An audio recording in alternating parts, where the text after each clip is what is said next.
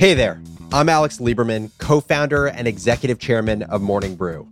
This is season two of Fresh Invest, the investing podcast sponsored by Fidelity Investments and powered by Morning Brew. For this episode, I'm going to pull out all the stops. We're going to run down a bunch of investing tools and techniques you might want to try now that you've got the basics and a lot of the intermediates from the previous 13 episodes. Here we are at episode 14 of season two of Fresh Invest. We've lasered in on a whole bunch of different assets and investing techniques that can help you craft a portfolio that makes sense for your goals. So, we're done with the intro and the intermediate classes. This time, we're going to get a brief feel of the advanced levels. It's like we're dropping in on a few different senior seminars, just long enough to get a taste, but definitely before any quizzes can be popped on us. Because this stuff is advanced, I'd recommend you do more than listening to this episode before you get involved in the tools we talk about. But you'll definitely get a good foundation. Joining me to level up is Heather Knight. Heather, thank you again for joining the show. Thanks, Alex. I'm excited to be here. So, for anyone who missed the last episode, let's set the stage. Could you introduce yourself and explain what it is you do at Fidelity? Absolutely. As a regional brokerage consultant with Fidelity Investments, I support and work with individuals who tend to make their own decisions when it comes to investing. I like to think of myself as someone who will work together with clients as they begin their journey with Fidelity. Many of these clients are just putting their feet in the water with Fidelity or even new to investing in general. So most of my conversations are educational in nature and customized based on the unique needs of each individual and or family. So let's say one of those clients hypothetically comes to you and asks about this advanced investing concept of margin. Can you explain what investing on margin is, why it's useful, and also why it increases the risk profile of an investment? Sure thing. So, high level, a margin loan allows you to borrow against the value of your securities that you already own. It's an interest bearing loan that can be used to gain access to monies for a variety of reasons buying investments on credit, or even non investment needs. For example, you might be looking to borrow cash from your portfolio rather than selling the securities to generate cash flow. You could simply borrow the cash against those securities instead. Many of the clients that use margin to buy additional securities, they like to do that because they don't have to make the deposit right away as well. Think of this as leverage. You're leveraging your assets to buy more assets. And certainly this can amplify your risk or your return. And as with anything in life, Alex, there are risks. So, as you mentioned, it can be risky. Before anyone applies for margin, one would want to know what their investment uh, objectives are and review that, their finances, risk tolerance, and make sure using margin aligns with their financial goals and timeframes within their plan. As I mentioned, when leverage comes into play, you might see amplified losses if the securities in your account decline in value. There are critical components to a margin one must know before using it. In this light, what's important to know is that margin accounts have varying requirements depending on the underlying securities. These are known as equity requirements. Margin calls can occur if the equity in one account falls below or liquidation of securities could be possible even if that value goes a little too low. The equity in your account is the value of the securities less how much you owe the brokerage firm. Because of the price of securities can fluctuate, it's possible that you would be required to deposit cash or sell securities to make up the difference in that security if it fell in value. Brokers are not required to call you and let you know that your value has fallen below those minimums. And while your account may reflect a margin call and the amount of that said call, you want to be sure that you're working with a broker that gives you some of those abilities or at least highlights, uh, maybe alerts to let you know where you're at. So it's critical to stay on top of your accounts, especially if you have a margin debit balance. And if you already have a margin account with Fidelity, we make it a little bit easier for you to monitor the portfolio, like I mentioned, using those alerts and that real time balance information. Got it. So much to unpack there. Before we move on to the next topic, I just want to throw out an example to you and just understand if I'm thinking about it the right way. So let's say hypothetically, I have $1,000 in my account and I'm thinking about buying a single name stock. And I'm like, I want to not just be able to buy $1,000 worth of this stock. Say I want to buy $2,000. I would borrow a 1000 on margin, use the 1000 I have in my account and buy $2,000 of that stock if that stock drops below a certain value, such that the amount of money I put in drops below a certain value, At some point, if it gets too low, what you're saying is that I would be margin called and have to come up with money to put more money in my account because now there's a risk to the platform on losing the money they had loaned me. Is that effectively how it works? That is absolutely how it works, Alex. And you know, thinking back uh, just to, to something I mentioned before, that's why we want to be on top of our portfolio. And certainly, you could take a a, a quick a, a, step away and certainly find yourself in a situation. But um, absolutely, awesome. So we've broken down margin. Next up is fractional shares, and I feel like fractional shares have become popularized by a lot of upstart digital investing platforms. But could you just work through what exactly fractionalization or fractional shares are? Yeah, I'm so glad you asked, Alex. We call it stocks by slice. Some call it dollar based investing.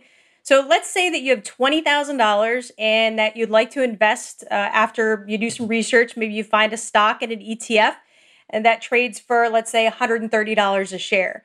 Previously, you'd be able to buy 153 whole shares only. So thinking about 130 times 153. So that's slightly under that $20,000 budget that you have. Now, with the ability to buy in fractions, you could actually purchase 153.8 shares, that exact dollar amount. I think it allows more investors to participate in the market as well. For example, my son, who now has the ability to buy $100 worth of his favorite stock, would choose to do that, where before maybe he wouldn't be able to buy a $1,000 price stock in the past. Love it. So you have the ability to buy a stock, even if you don't have as much money as the share price of the stock is worth. And that's what fractionalization allows for. You bet. Awesome. So we've talked about fractional shares, we've talked about investing on margin. Next up, definitely a confusing one to me, is swaps. What are swaps? Why should we care about what swaps are? Please break it down. Yeah, I got to say, Alex, from a personal experience in engaging independent retail investors over the last 20 years, I think investors need to understand products and vehicles that they use for exposure. So that that's number 1. I think that that hits a lot of different topics. When I'm asked specifically about swaps by retail investor, my initial reaction is similar to when a novice investor wants to better understand the use of derivatives, for example, option contracts. High level, both vehicles offer a, or have a contractual complexities that are nuances you might want to understand prior to exposing yourself to the potential risks associated. All that said, at the highest level, swaps are those contractual agreements between two counterparties where they swap potential future cash flow but maintain exposure to whatever the underlying vehicle is used to generate that swap. There are various types of swaps. Many institutions run swap strategies in the currency space the interest rate space as well, and the equity space, of course. Awesome. So now I think we've fully loaded up both our listeners' brains and my brain. So uh, we're going to ask one more question, and then we're going to let everyone allow the information to marinate. Uh, one question from a Fresh Invest listener is inflation is in the news more than ever.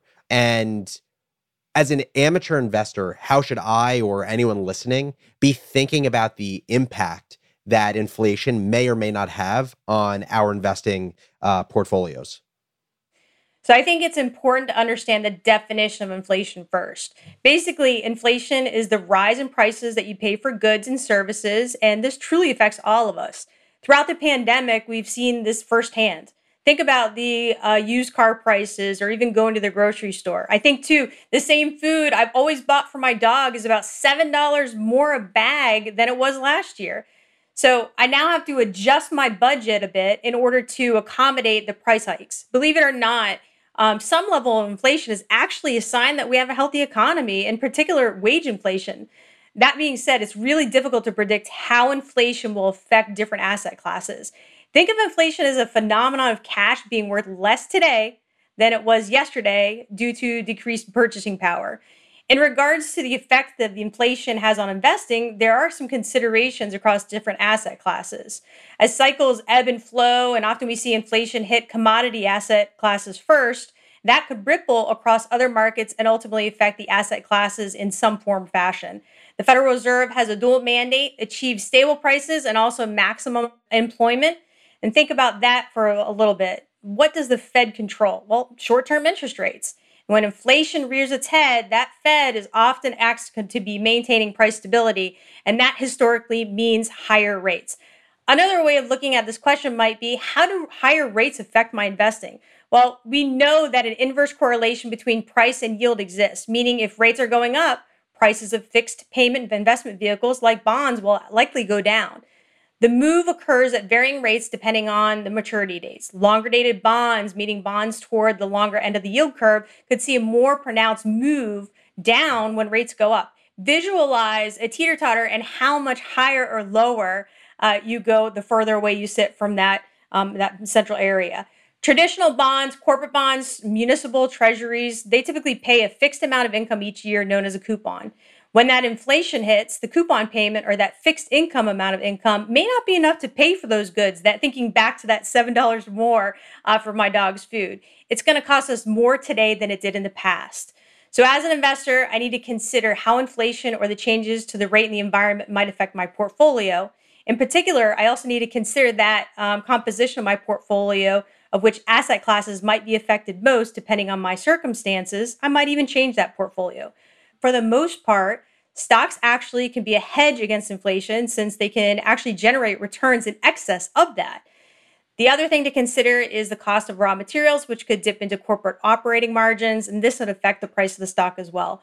Overall, companies will end up raising prices of its products to compensate for the costs, which is passed along to consumers and so that companies can continue to maintain its margins. The danger here would be if demand for goods is less or weak, the consumer sentiment goes down, even high unemployment.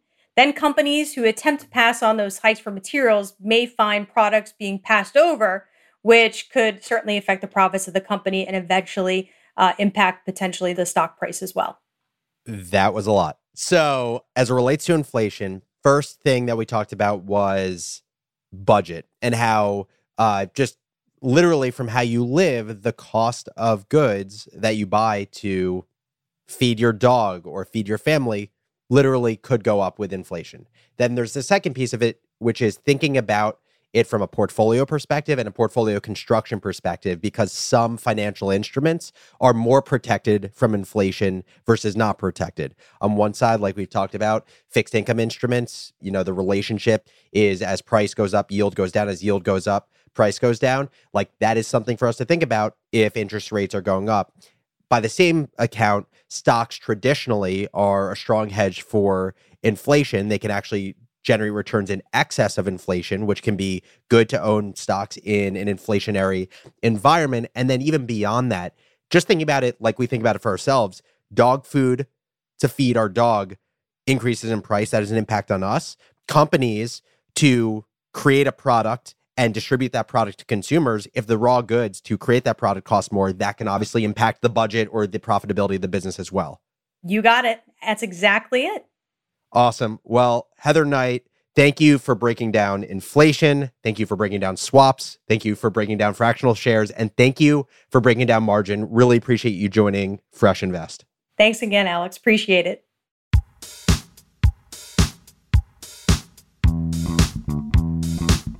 So that was a lot of ground we covered. Uh, honestly, I feel like years of knowledge just packed into that one episode. Like I said, I just wanted to give you a taste of some of these more advanced concepts so you can decide for yourself whether you want to do more research and pursue them. Thank you so much for listening, and make sure to tune in next week where we recap our biggest takeaways and most interesting insights from this season of Fresh Invest. You don't want to miss it. Take your business further with the smart and flexible American Express Business Gold Card. It's packed with benefits to help unlock more value from your business purchases. That's the powerful backing of American Express. Learn more at americanexpress.com slash. Hey everyone, this is Erica Gunn from Morning Brew. And as the producer of Fresh Invest, I'm here to let you know that this podcast was created on behalf of Fidelity Investments by the Morning Brew Creative Studio and does not reflect the opinions or point of view of the Morning Brew editorial team. Sources are provided for informational and reference purposes only. They are not an endorsement of Fidelity Investments or Fidelity Investments products. And on their side, Fidelity is the paid sponsor of this podcast, which includes providing Fidelity personnel for interviews and publications with Morning Brew Studios on content development. Fidelity and Morning Brew are independent entities. Information presented herein is for discussion and illustrative purposes only and is not a recommendation or an offer solicitation to buy or sell any securities. The views and opinions expressed by the speaker are his or her own as of the date of the recording and do not necessarily represent the views of Fidelity Investments or its affiliates. Any such views are subject to change at any time based on market or other conditions, and Fidelity disclaims any responsibility to update such views. These views should not be relied on as investment advice, and because investment decisions are based on numerous factors, may not be relied on as an indication of trading intent on behalf of any Fidelity product. Neither Fidelity nor the Fidelity speaker can be held responsible for any direct or incidental loss occurred by applying any of the information offered. Please consult your tax or financial advisor for additional information concerning your specific situation. Margin trading entails greater risk, including, but not limited to, risk of loss and incurrence of margin interest debt. It is not suitable for all investors. Please assess your financial circumstances and risk tolerance before trading on margin. Margin credit is extended by National Financial Services, member NYSE, SIPC. Fractional share quantities can be entered out to three decimal places, as long as the value of the order is at least $1. Dollar based trades can be entered out to two decimal places. Stock markets are volatile and can fluctuate significantly in response to company, industry, political, regulatory, market, or economic conditions. Investing in stock involves risks, including the loss of principal. Investing in bonds involves risk, including interest rate risk, inflation risk, credit and default risk, call risk, and liquidity risk. This podcast is intended for U.S. persons only and is not a solicitation for any Fidelity product or service. This podcast is provided for your personal, non commercial use. It may contain copyrighted works of FMR LLC, which are protected by law. You may not reproduce this podcast in whole or in part in any form without the permission of FMR LLC. Fidelity and the Fidelity Investments and Pyramid Design logo are registered service marks of FMR LLC. Copyright 2021 FMR LLC, all rights reserved. Investing involves risk, including risk of loss. Past performance is no guarantee of future results. Fidelity Brokerage Services, LLC, member NYSE, SIPC, 900 Salem Street, Smithfield, Rhode Island, 02917. See you next time.